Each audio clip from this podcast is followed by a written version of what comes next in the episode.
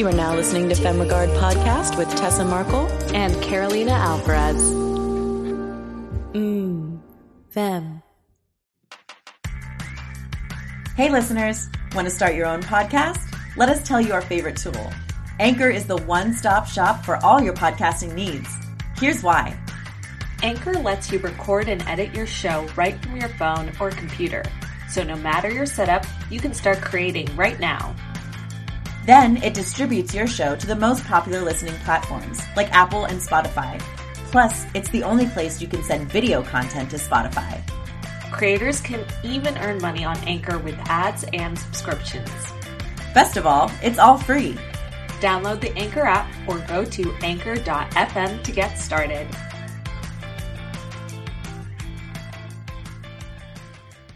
Hey, fam, Fam! It's Tessa and Carolina.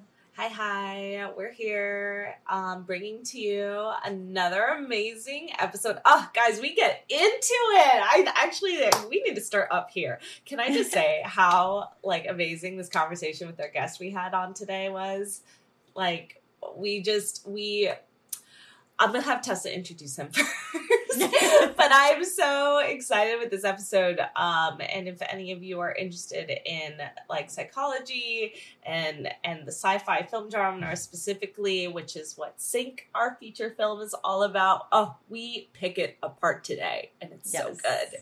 Yes, so today we have on William Indick, who is the author of Psychology for Screenwriting, uh, recommended by Ken Lee from Michael Wiese uh, Productions. And we, when he presented this opportunity to speak to Bill to us, we were like, oh, psychology of screenwriting. Like, we're psych nerds. We've really dove into it with this specific film. And when we were diving into it, when we were doing the research and we were building the characters, you know, we really looked at like the science of the psychology behind them. And we get into it with Bill that like that's kind of not the important thing, you know? Yeah. It's it's more about just humanity and being able to relate to these characters. So it was a really good conversation about that. And you know, we talk again a lot about our film, but I think it just serves as an example for screenwriting. Uh, you know, these things whole. that we talk yeah. about, yeah, can be applied to anything um, and again specifically sci-fi we dove deep into but like it just it it all applies because at the end of the day like we want to see a story about a character we can relate to that learns this lesson that has these epiphanies yeah. and yeah it's just yeah. it was such a great episode we said several times like we're gonna go back and re-listen and take notes and apply it to our script um, yes. So yes. grab a pen, grab a pad, and take some notes. And have a little coffee, this, tea, matcha, yes, whatever is your yes. pre- preference. I will say this too: um, that even if you're not a writer, uh, this applies to just storytelling mm. in general. You know, as an actor, as a director, like you, you're definitely going to get really good um, inspiration from this episode, regardless of what your medium of storytelling is, and like just life stuff. Honestly, it kind of we talk about a lot of things that just apply to life. you know, yes, yeah. And lastly, make sure if you loved this episode and want to just know more about Will, um, make sure you check out his book, Psychology for Screenwriters Building Conflict in Your Script. It's available on Amazon for about $29.95. And yeah, order a copy today. Enjoy. And enjoy.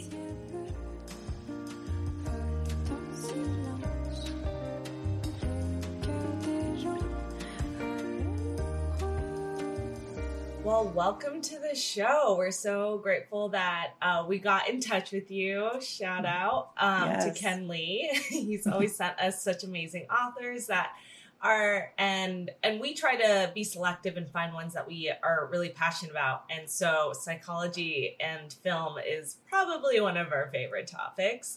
Um, we've had a bunch of directors on the show who love to talk about that and and how it inspires their screenwriting and directing. And character and when, building and yeah yeah and i was i was um even in the when emailing you i was just saying like yeah it just doesn't go just for screen it doesn't limit to just screenwriters but directors mm-hmm. and actors um tessa and i fun fact, we are actors first. And I think that's partly why I fell in love with acting. I just love Mhm. observing human behavior and, and getting into to character, as I would say. So, Yeah. and I got my um, degree in psychology.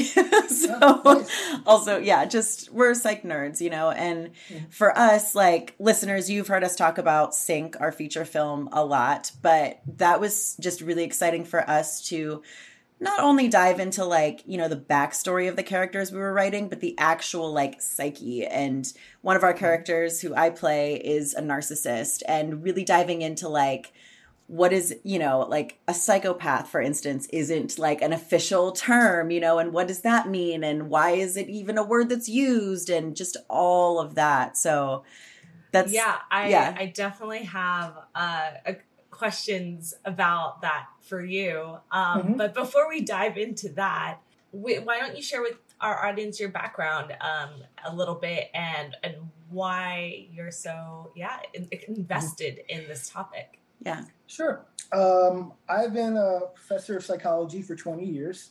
So um, that, that is my field. When I wrote Psychology for Screenwriters close to 20 years ago, I was uh, working as a screenwriter, not a professional screenwriter, but like everyone, um, business trying to figure out how to get into it. And I was studying it from a psychologist's point of view and working with other people. And um, there, there were some suggestions that uh, I would be a good person to do consulting, that I could Mhm. talk to screenwriters about their scripts, and as a fellow screenwriter, say, well, here's how you could employ some certain you know, psychological theories, and that's kind of where led what led me to the book, and that's what sort of kept me interested in film and screenwriting uh, for the past 20 years. Is this interrelationship between um, our own behaviors and our own thought processes and how those translate onto the characters we write or watch for the screen.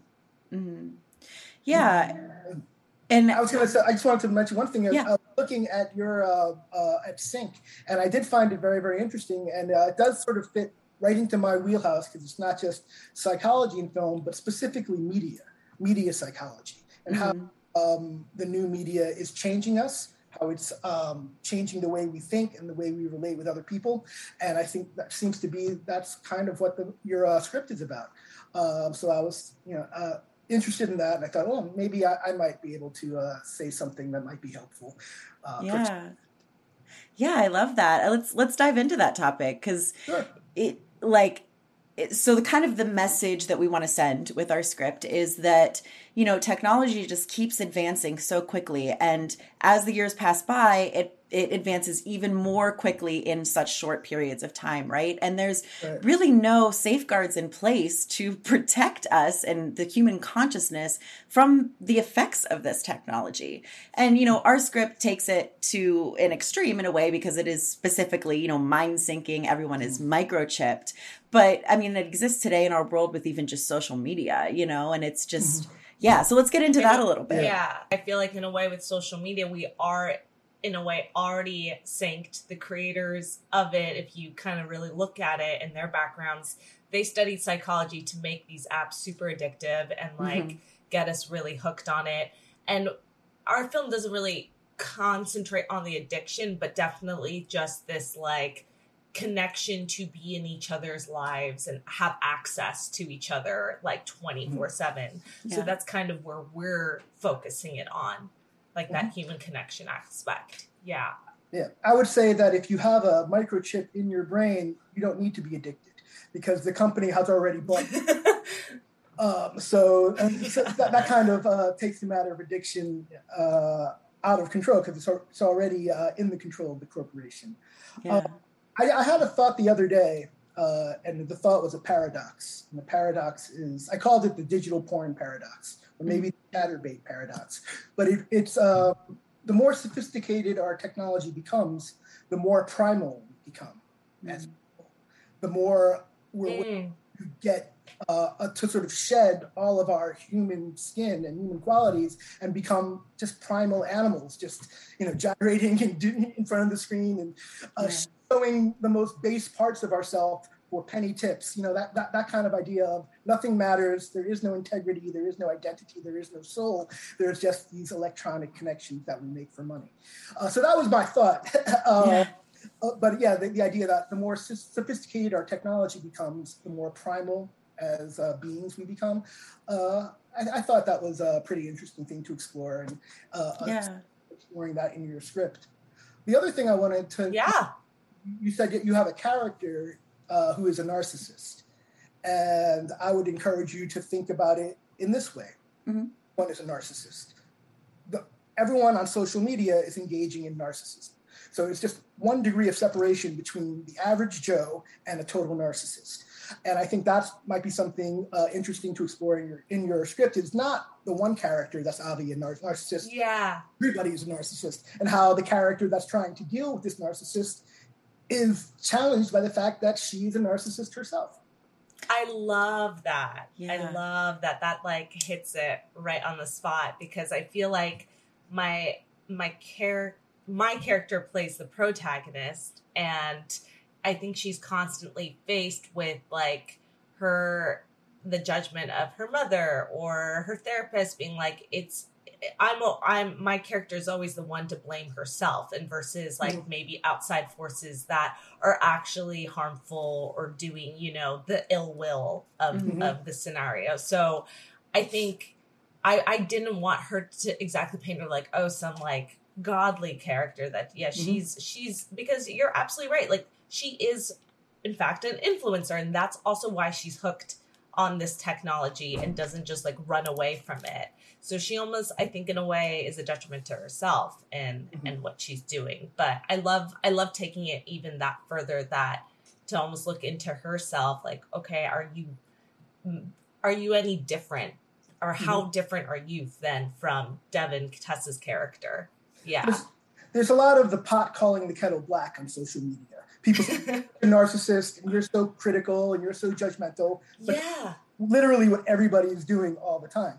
Um, and mm-hmm. back to sort of probably the most important part about point about narcissism. It's not even my point. It's uh, Marshall McLuhan's point, which is that when you read the myth of Narcissus, at no point does it seem evident that Narcissus is gazing at himself.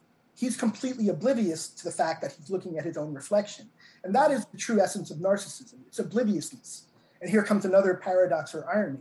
If you're a narcissist and you're completely aware that you're narcissistic, you're not a narcissist because yeah. it's the obliviousness that really is the key. That's what makes people do bad things to themselves and to others because they're not aware of what's going on. They're not aware that the attraction in the social media is not the other people because you really don't get to know the other people. The attraction right. yourself and you're looking in this mirror and you're thinking, wow, this is so interesting because you think it's somebody else, but it's just you. Mm-hmm. Yeah, and I think that's a really good point because, like, we all like to think of ourselves as the hero in our story, right? You know, like people mm-hmm. don't do bad things to other people for the sake of doing bad things. They do it because they're they think they're right. So mm-hmm. yeah, that makes complete sense. It's just that obliviousness, like like you said, if you if you're aware you're a narcissist, you're probably not a narcissist. Yeah. You know, yeah and yeah, that's, that's why you know these characters you're exploring are interesting because you have a protagonist and an antagonist, um, but there's a thin line between them, and mm-hmm. I think that that line should get thinner yeah. and thinner as the film proceeds, so that you know both characters are completely oblivious as to what they're doing or why, but it's completely engaging because everybody could look at that and be like, "Oh my god, that's me."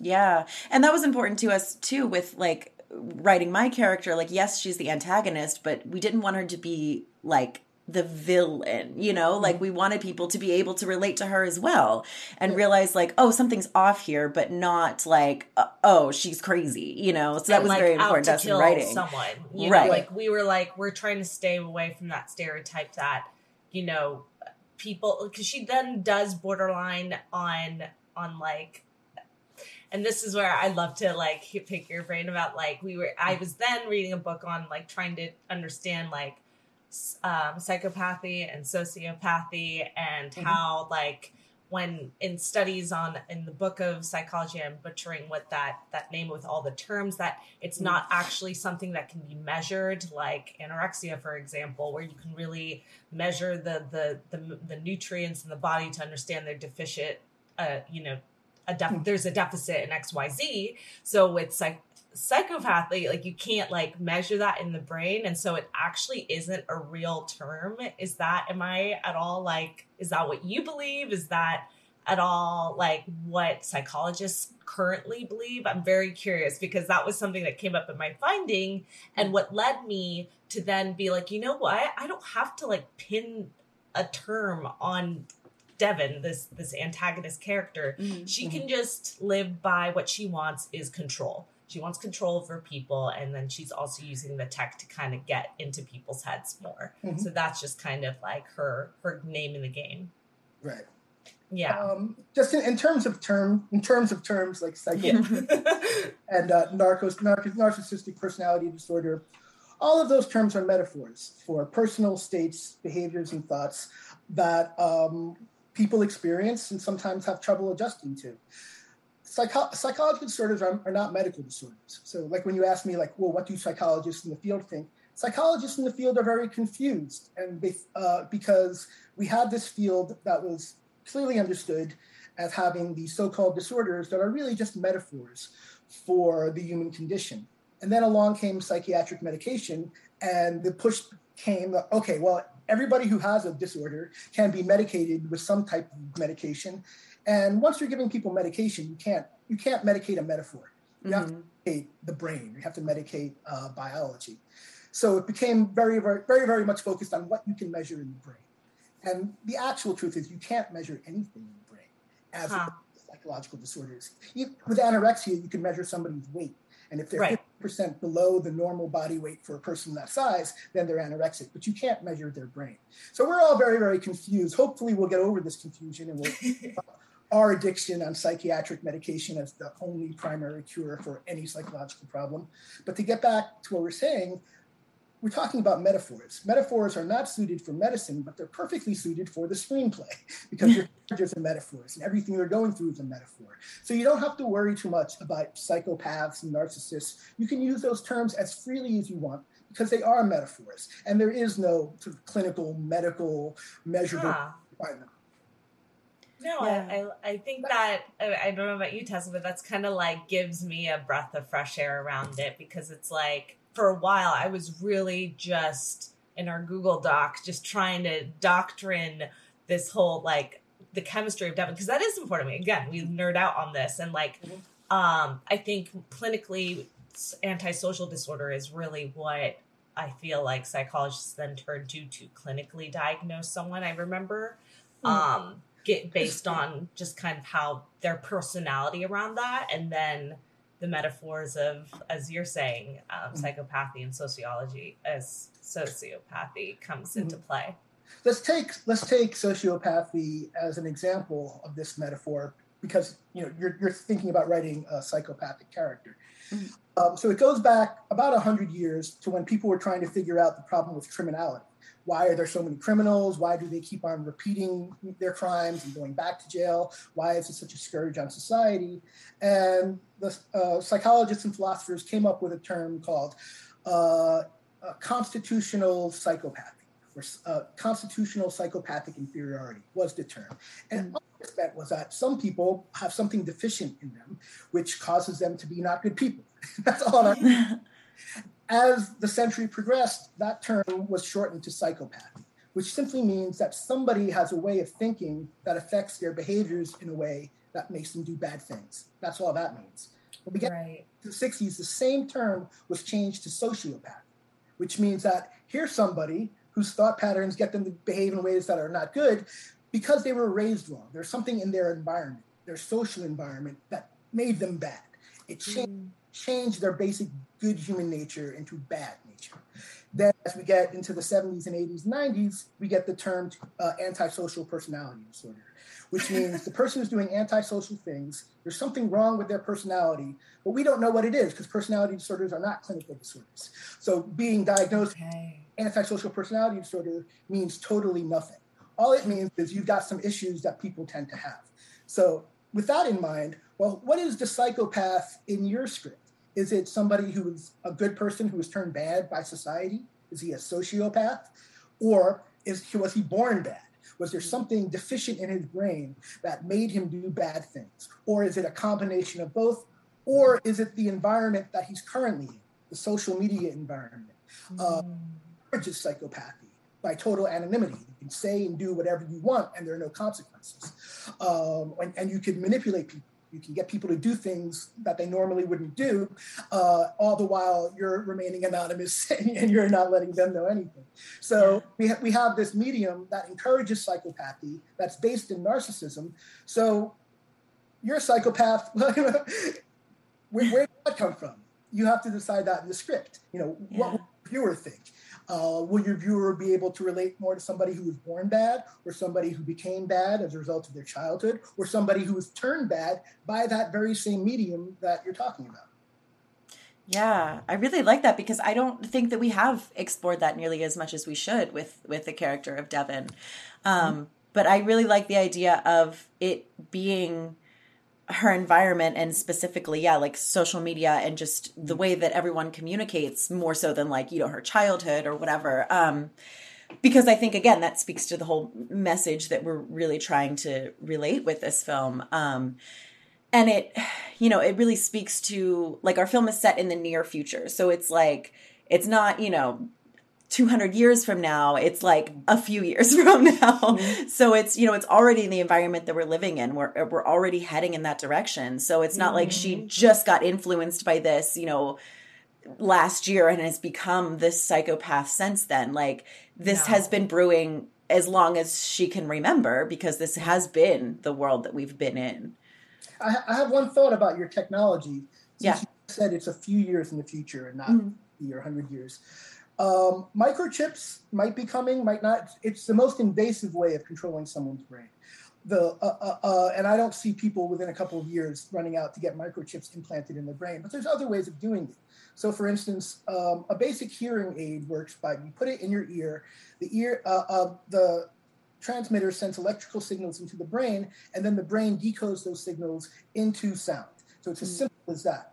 Meaning you don't really need a microchip. You just need a device. It could be a hat. It could be something you stick in your ear, like a headphone. So that might be something to consider. Is you know uh, because with science fiction, everyone's immediately in critical mode. And you're like, oh, that technology couldn't exist, or that technology couldn't work that. Mm. Mhm. So, so you don't want to uh, uh, overachieve in your technology. You want to make it as simple as possible so it could be as real as possible.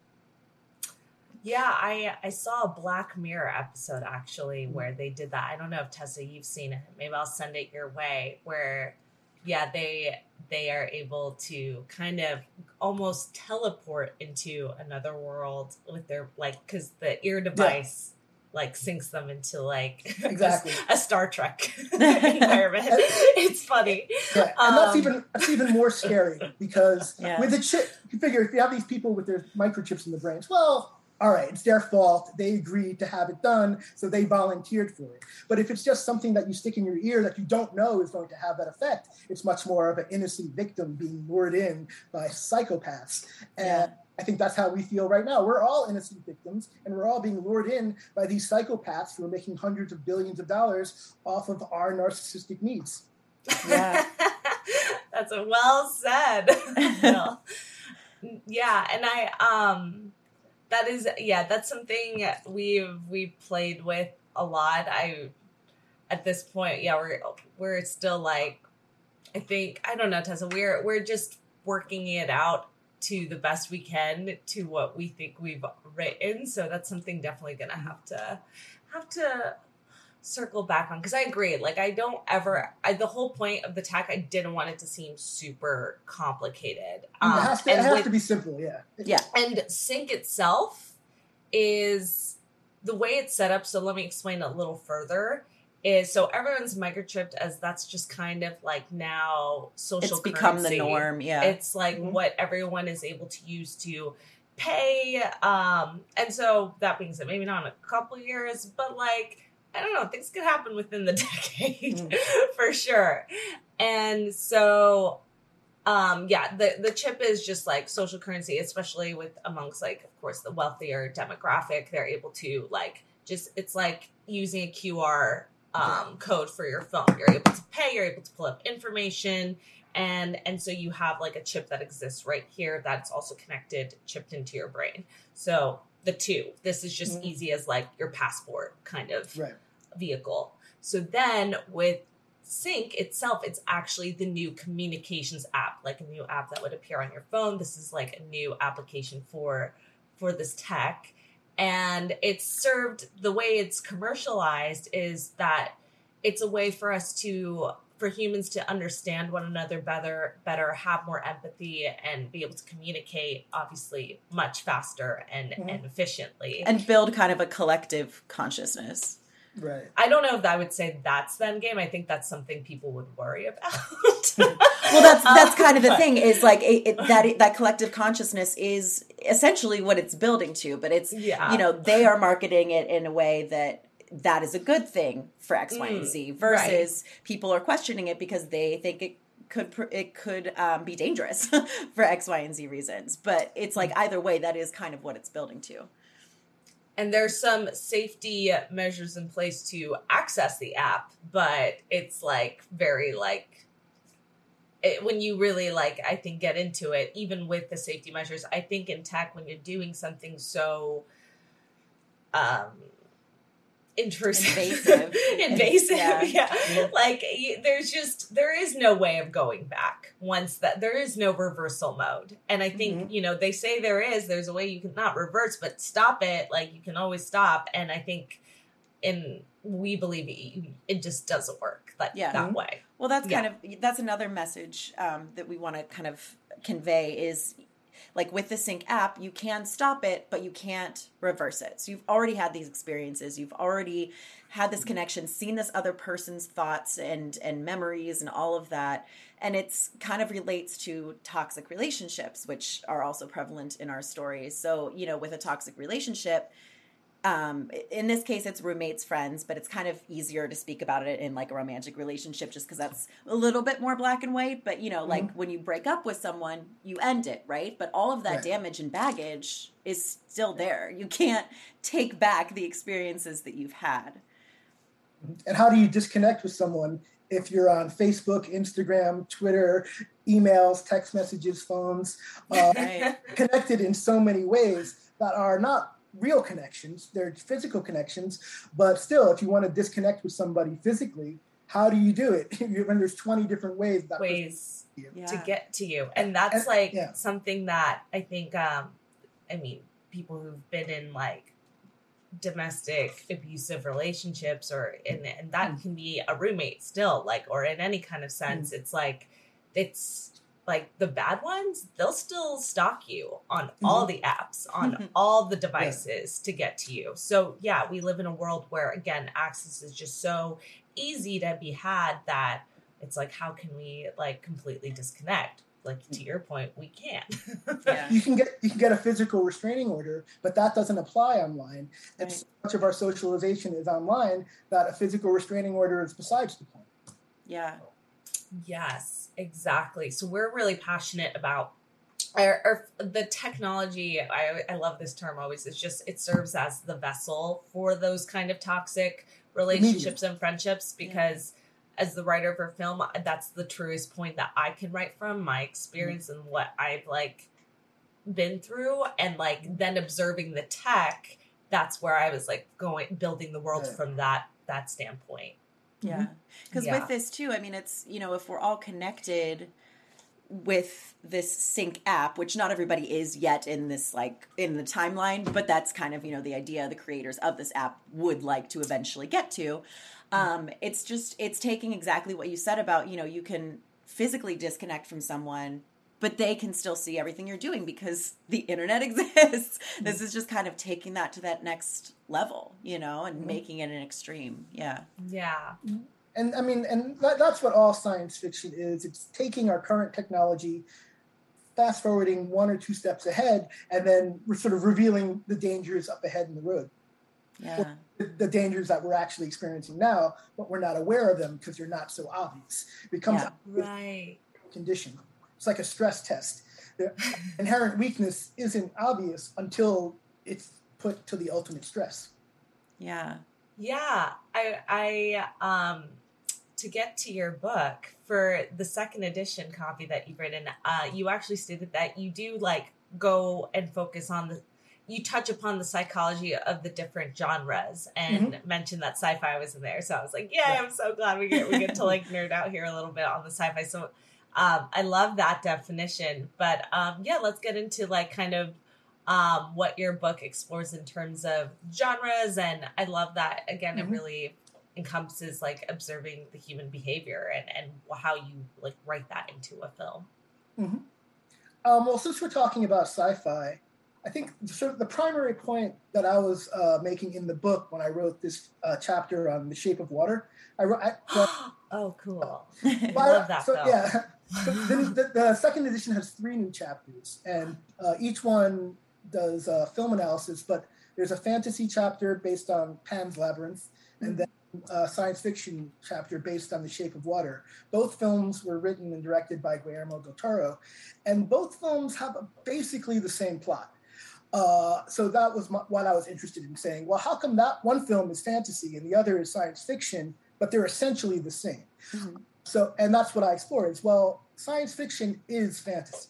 It's just a very specific genre of fantasy set in the near future, usually, in which um, technology plays the primary role. In fantasy, the, the um, pr- the, prim- the primary thing that gets the action rolling, the thing that all the characters are revolving, uh, revolving around is magic, right? The magic. Right, Yeah. right. Um, in science fiction, magic is translated into, into technology. Excuse me. Um, Arthur C. Clarke said that any sufficiently advanced technology is indistinguishable from magic. And we can just you look at your phone. How does your phone work? When you make a call, what happens exactly? Do you know? I don't really. I, I know there's signals going to space. That's Yeah. about meaning my phone is magic. If you ask me to define how it works, I can guess and you know hem and haw, but ultimately it's magic. And we're interested, we're fascinated with magic in the same way that we're fascinated with technology. And I think that's sort of the key thing in here is if science fiction is about magic in the guise of technology, then that's going to bring up a lot of issues. Meaning we're afraid of our technology because we don't understand it and we don't understand the effects on our psychology. Um, so if you get back to the core of the issue, that technology is magic that we don't understand, and it brings us these wonderful m- miracles, but it also, like all magic, has a dark side that we don't understand, and that puts us in great peril. Then you get that sort of the essence of fantasy, but working in a sci-fi plot. Yeah. And that's why I said before that it's important to make your technology easy, like Mhm. magic. You just say the magic word and you're in. And also, don't make your technology, don't explain it too much because the whole point is you don't understand it. The, the audience doesn't understand it. Nobody understands it, and that's why it's scary. Yeah. I'm glad you said that because we struggled with that a lot of, you know, like we knew we had to understand how it worked. And No, you don't. Well- just have to know that it's magic. Yeah, that's the thing is like we we struggled with that so much because like well, also like our feedback was at times that we had to like really explain it, and then I was mm-hmm. just like to Who's, the who's audience. feedback? Oh, That's not we've true. had. Yeah. watch, watch any science fiction movie and wait for the moment where they explain the technology. It's one scene. It's I know. I I have, and I was like, okay, why? I okay, but you know, I want to. I want to like make sure we don't come across as like this is stupid. Like so, then, I then guess. don't explain it because if you try Yeah. to explain it, you will come off as stupid. yeah. yeah, yeah, yeah, yeah.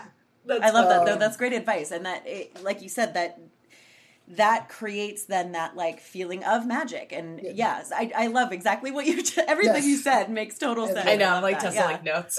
Yeah. Like, this is great. yeah, I, I really love that because um have you guys watched Severance yet on Apple? Uh, I have not. I will write it down. I don't have, oh, it, but uh, you are gonna love it. It's so good. Um, and yeah, they hardly you see one procedure basically. The, the world is you can have this procedure done to sever your brain into pretty much two consciousnesses. I'm, I'm Oh, okay. butchering that word. So basically, you have con- consciousness La, is, the- is the right word. um, and so you have your your day uh your work life brain that you when you enter and you work for this um, obviously this company that once you enter you're you're in that work brain and then when you go home you go through the elevator shaft and you're now tra- like teleported Right. back to your day brain and you don't remember either or. So That's interesting. it kind of like I feel like the again they don't explain why it's an advantage, but you see based on the characters that are there, it's because they probably had a traumatic thing happen in their life and they want to escape it for eight hours a day Mhm. to like just get through the day and then go back. So it's very yeah, and I I was just again when I was observing it, I just they you kind again you can just see it without having it to be so explained Mhm. and I guess we uh, put a lot of pressure on ourselves to Yeah. to make it bulletproof. Yeah. Well, it, it's con- confusing because you think, okay, science fiction, this is about science. So the science has to be the strong point. The science has to be the rock hard core of the story, but it's a MacGuffin, as Hitch- Hitchcock said.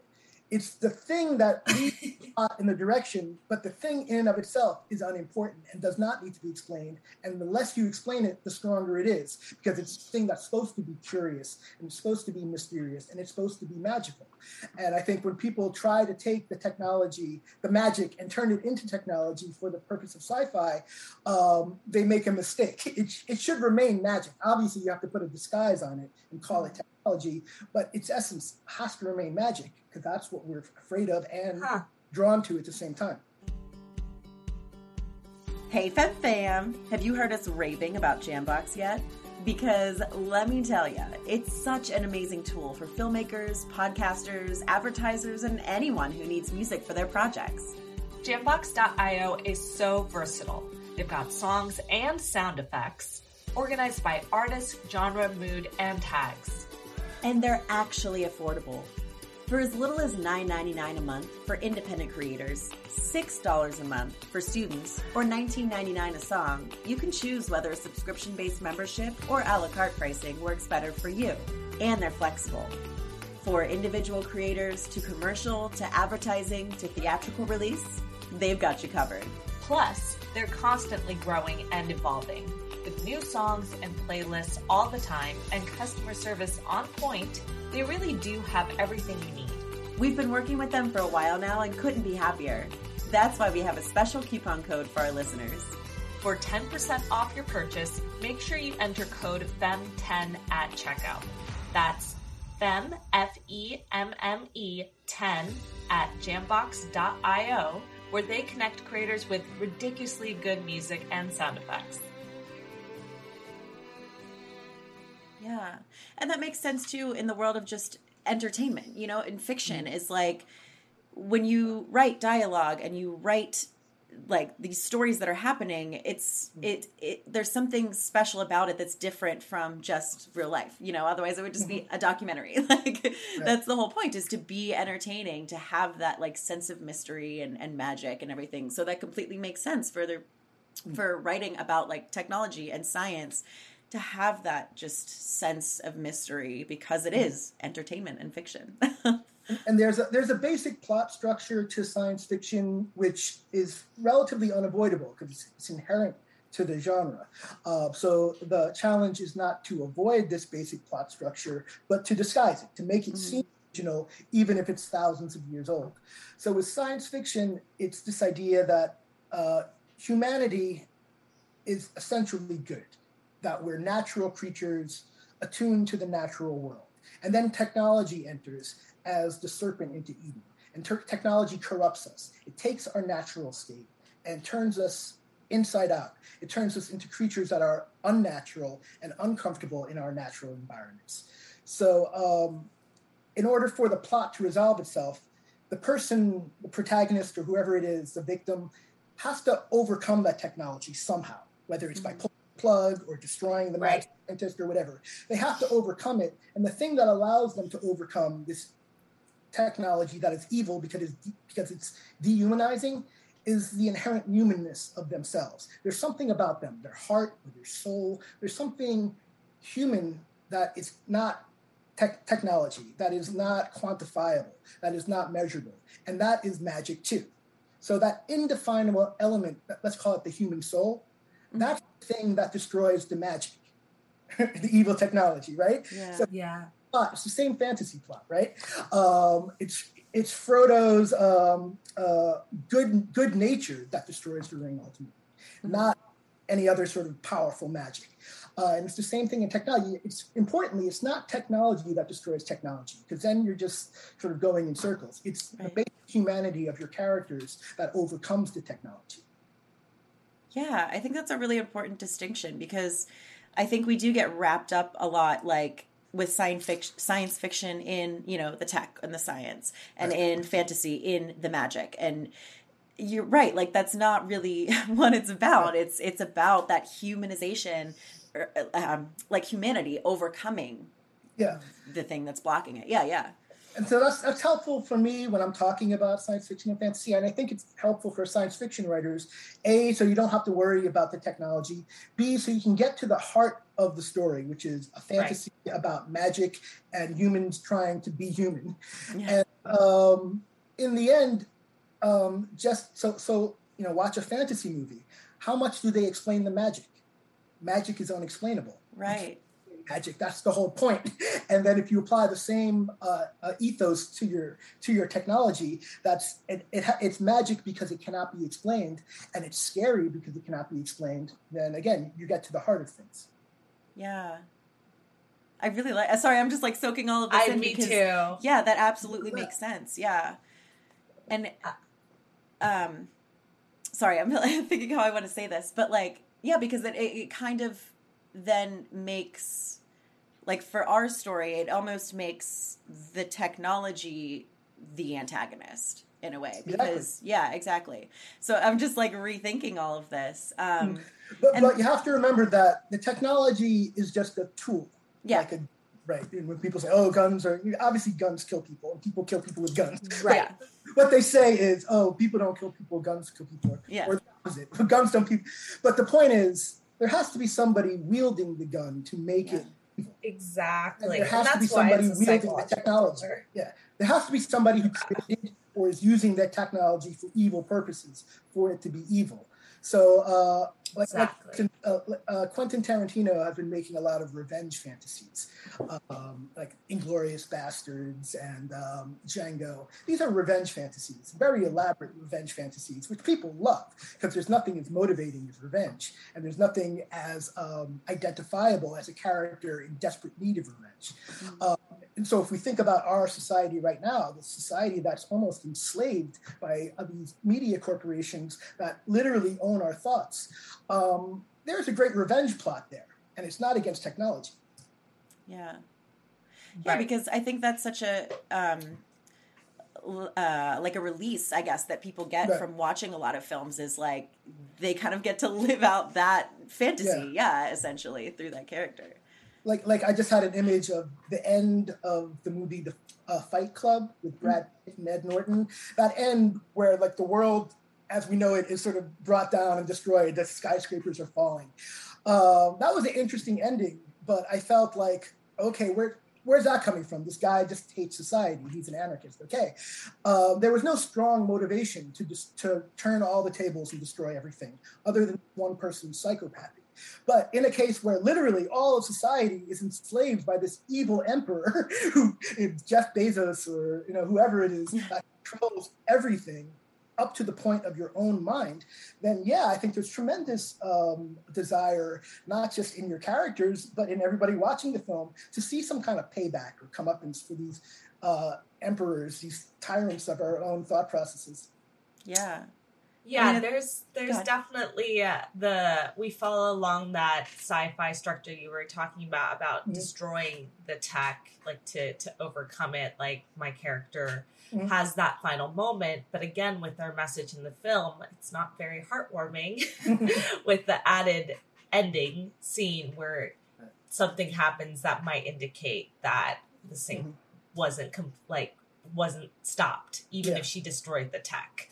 So Yeah. she she gets that moment, but then to to go back to what our message of the film is to make again our whole yeah to what we're standing for is that yeah it doesn't doesn't work.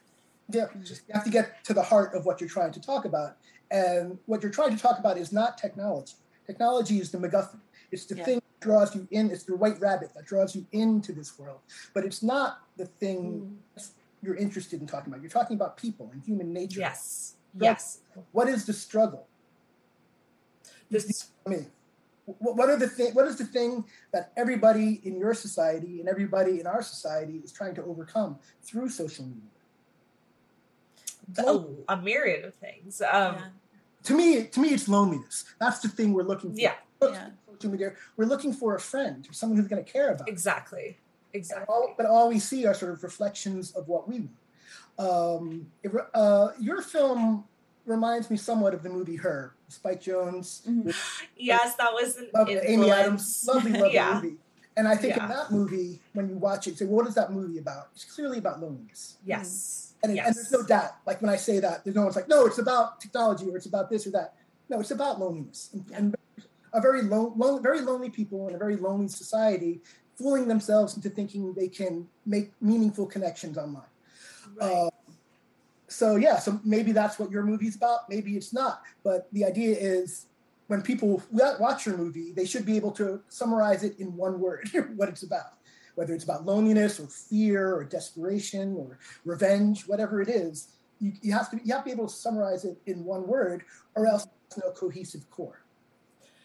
well, and for me, it, it always comes down to control. Um, Okay, and, and, that's what it's about. Yeah, Then that's Yeah. what it's about.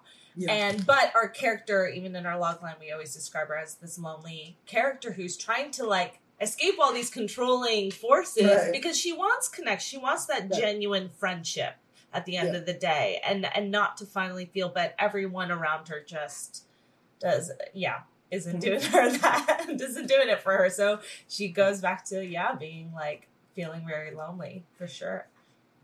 Hmm. I I um no, it's it's so helpful to like have these discussions because you then like look back and be like, yeah, I because that's what helped me stay focused too. It's like you need that one word, I think, as a writer to come back to in mm-hmm. order to be your guiding compass as you continue to write. So Yeah, like for yeah. our listeners, that like for me, it was control, like and going back to like this that the, the relationship what am i trying to fight out of like in every conversation you know to leading up to that yeah, yeah. And, that's like when you know occasionally people do ask me to consult or read scripts before i even take a look at it i'll say tell me what your movie's about in one word or at most one sentence. And if they can't do it i say okay well you've got some thinking to do. Get back to me when you can tell me what it's about because if you don't if you don't know what it's about how am i going to help you figure out what it's about Yeah. I mean, that's like in every acting class when you, you know, have objectives and tactics to get to those objectives, but you're always supposed to have that super objective, which is, you know, what does your character want more than anything for the entire story? You know, whether Mhm. you just have a scene or a full script or whatever. Like, there's got to be that one thing. So, yeah, that, applies completely for storytelling as well. hmm yeah i love that and i think that and and my friend and my my character desperately does want a friend i think at the end of the day like we all do so that i feel like is what is so relatable like we And all every- just, yeah everyone can relate to loneliness Mhm. yeah You know, it's one of those Yeah. five or six themes that are universal and never get old Yeah. And going back to your book again, um, the um, what's it called? Not subtitle. Uh, like, uh, what's that word? the secondary title is building Yeah, in your script okay yeah, yeah. Building conflict in your script. Um, talk a little bit about that, and because we've talked now a lot about like structure and you know um, the things you have to have, but like conflict specifically. Like, let's let's get into that a little bit and why that is like such an important topic for you with your book. yeah and, and it's a little bit of a double entendre in the sense that you know when you think of any story any movie there has to be conflict between the characters. And that's the that's the explicit overt conflict that we tend to focus on. But in the book what i'm focusing primarily on is internal conflict the conflict within the characters. Mhm. so the protagonist who's lonely and desperate and wants desperately to find a connection but at the same time she's wary of being controlled. She's wary Right. from past relationships of giving too much of herself, of making herself vulnerable. So she's conflicted. And that's what's driving the character, not any of the conflicts with the other characters. It's the internal conflict. yes Is conflicted within themselves.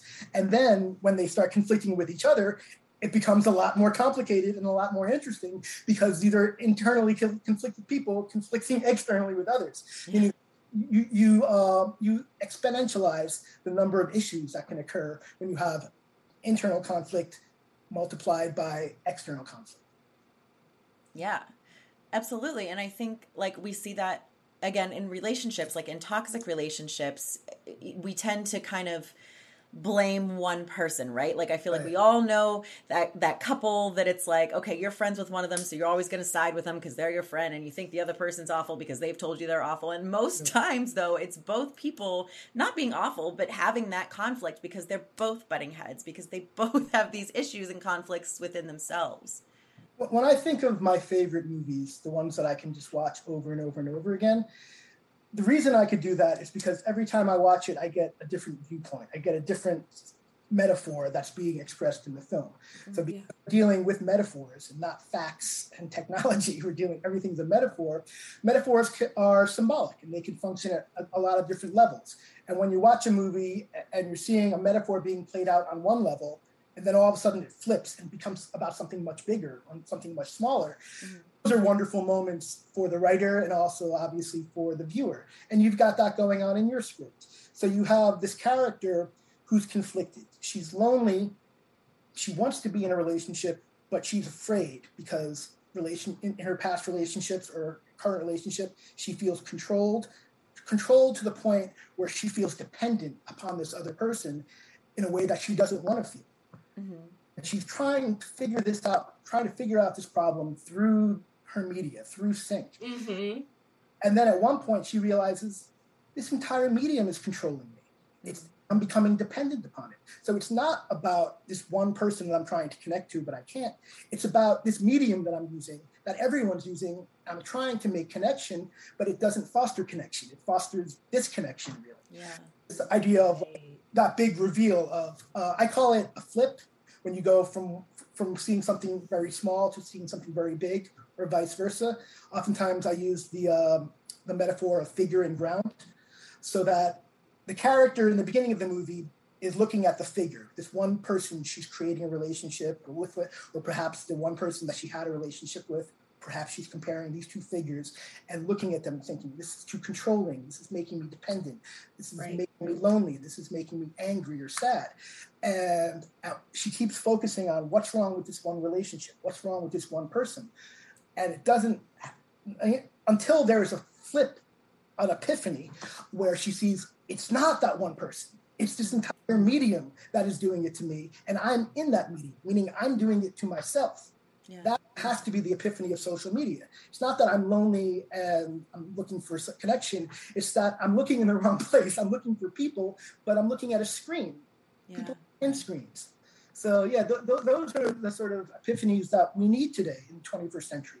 People to realize, oh, this this technology that I'm using to cure my loneliness is making me more lonely. Yeah. this technology that I'm using uh, to express myself is making me narcissistic uh, and making me hate myself. And, you know, uh, those are the yeah. revelations and the epiphanies we need to be showing our audience so they can understand their medium better.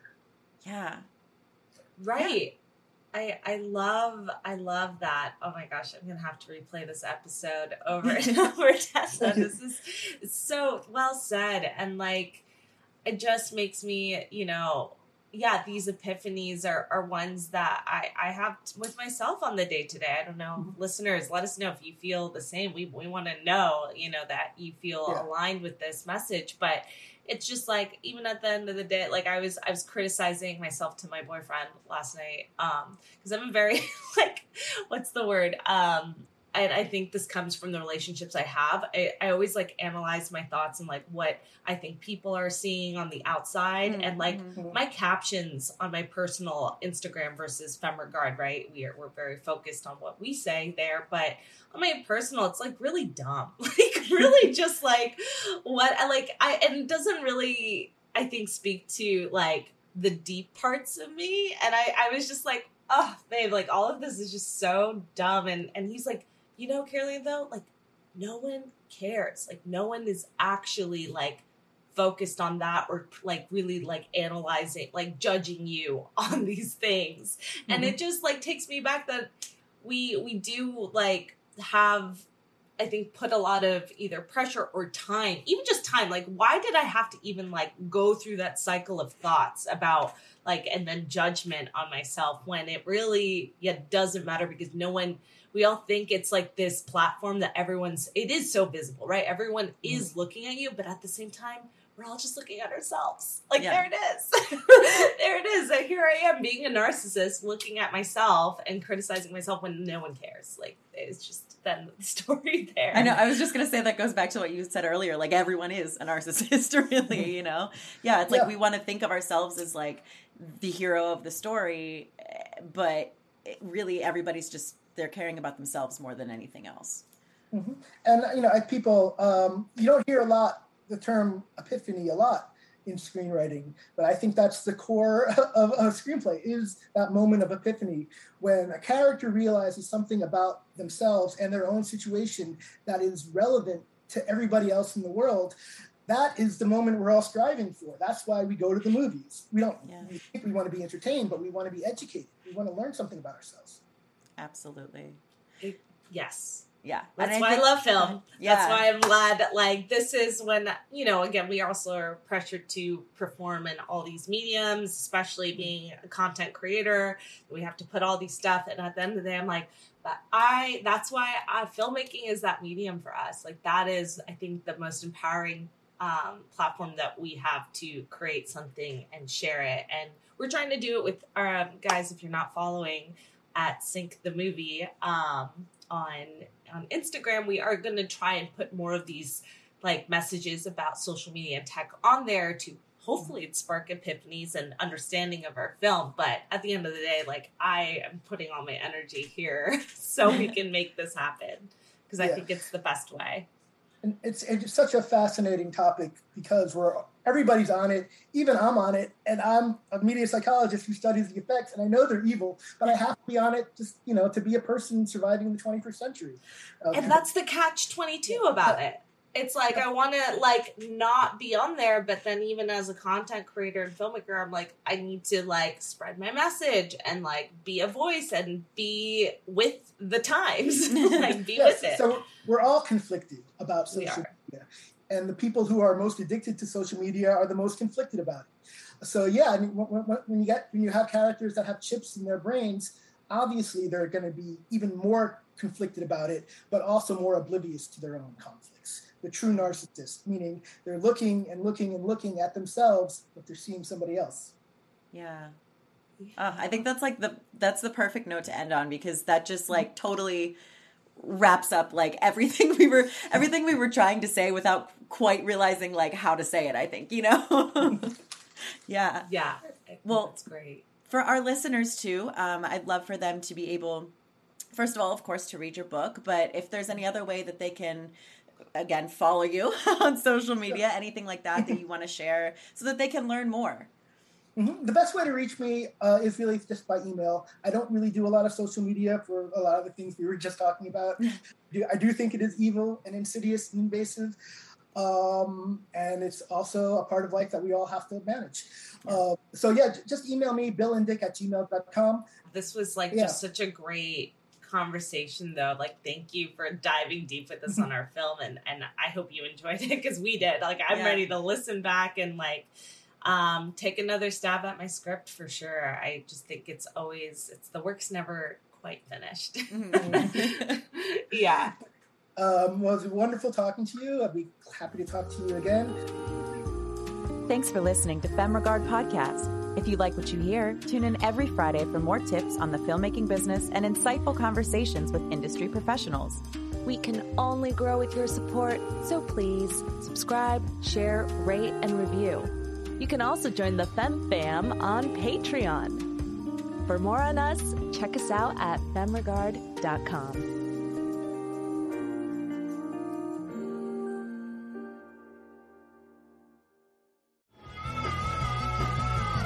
You're listening to the Geekscape Network.